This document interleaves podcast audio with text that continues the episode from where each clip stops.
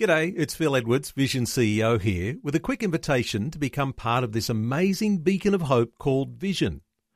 Together we can put our love into action to help people of all kinds build or rebuild their lives on the truth of God. Please consider the part you can play during our upcoming Visionathon appeal, remembering that it's your support that makes Vision possible, including this podcast. Audio on demand from Vision Christian Media.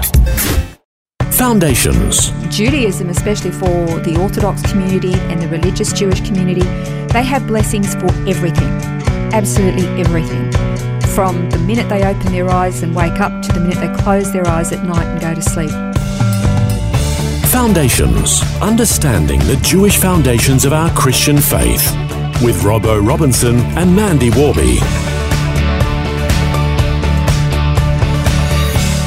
Word bless is synonymous with Christianity and Judaism. We use it all the time, but what does the word bless actually mean, and are we using it correctly? The interesting thing, Robbo, is that we use it's such a, um, a word so synonymous with our faith uh, that we use it sometimes as a greeting or as a farewell. It's become a little bit of a, a catch all phrase. And I don't think we actually do really understand what the word means. Normally, if something was a blessing, we're talking about a nice experience mm. that maybe we've had, or we use the word blessed, or something that somebody has done for you and they've blessed you with a mm-hmm. financial gift, or they came around to visit you. You had such a lovely time. So, oh, they were such a blessing.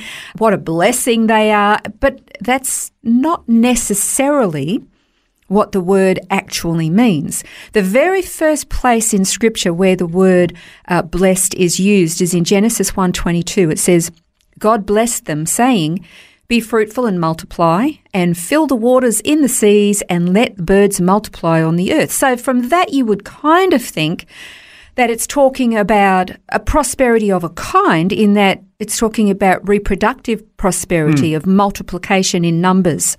So you would kind of think that could have, have something to do with it. But then if you look at the next time, or another time it's in Genesis 1:28 and this is talking about uh, the human creation. It says God so God is talk, he's created Adam and Eve. It says God blessed them and God said to them, be fruitful and multiply and fill the earth and subdue it and rule over the fish of the sea and over the birds of the sky and over every living thing that moves on the earth. So in that instance, you would say, well, yeah, it has to do with multiplication, reproduction, absolutely.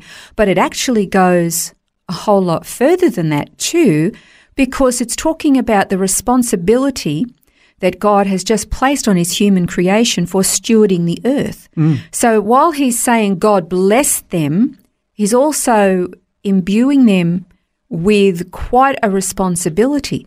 And then you still have to come up again with what does that actually mean? Because yeah. is it just talking about reproduction? Yeah. Well, in the first part of Genesis 2, obviously there's God blessing the Sabbath day. So there's no, you know, reproduction or multiplication involved with yeah. blessing a day, is there? Exactly. So so the, in the first instances, he's basically blessing the creatures to reproduce.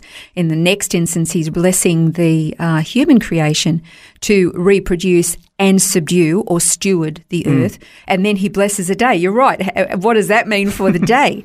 All right, the word blessed in the Hebrew, it's the root Hebrew word, it is barak. And it's a verb and it means to kneel. It also means to praise um, and kneeling uh, to something or to cause something to kneel. It's inferring submission, basically.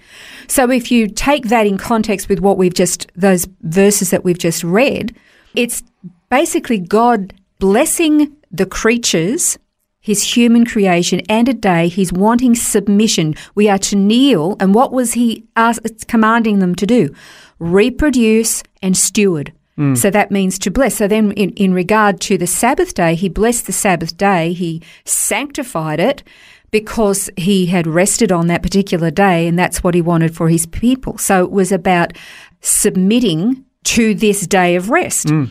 Now, there is a really good quote that I wanted to um, read to you. It's by a gentleman by the name of Philip Lytle, and he defines the word blessing or blessed uh, in this way quote, he says, essentially, blessing is God giving power to something or somebody to do that which they are designed or intended to do. The creatures were supposed to fill the earth and multiply. So, God gave them his blessing or his power to do it. Human beings were also supposed to multiply numerically, but also to take care of the rest of creation. And God gave them power to do that too. So when it comes to Shabbat or the Sabbath, God imbues it with his power to be all that it was designed to be, a holy day of rest connected to God. Blessing is God granting the power to do what he wants us and intends us to do. Mm. It's a good definition, yeah, isn't that's it? Great. And it's not just as we would normally suspect blessing, and that is a nice experience or somebody's you've you've experienced something nice or somebody's done something or, or said something that made you feel all warm and fuzzy. It's not actually about that. It's actually about submitting to what God wants and then Him empowering you to do that, be it keeping a Sabbath day or reproducing or stewarding, whatever that is. Mm. Yeah. Now, another question that comes to mind then is because the Bible talks about blessing God or blessing the Lord. Yeah. So, what does that mean? Because obviously, we're not wanting God to submit to us, are we? No, no, no, no. This is true. But and there are a couple of really good verses there. Um, the first one, I'll read the first one. Deuteronomy eight ten. It says, "When you've eaten and are satisfied." you shall bless the Lord your God for the good land which he's given you. That's yeah. one instance. Well, another one is 1 Chronicles 29 20. Then David said to all the assembly, Now bless the Lord your God.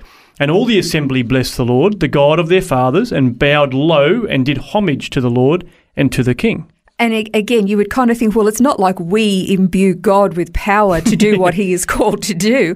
But again, if you look at both of those particular verses, you actually see that there is a level of submission mm. in each of those. So again, we're talking about kneeling towards to to God. Yeah.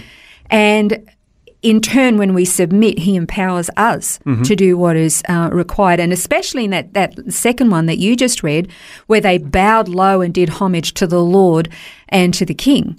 So the, again, we're talking, mm. you see very clearly when it comes to the word bless or the, the connection or the um, context, it's all about submission to whatever mm. God is calling us to do and His empowering to do it.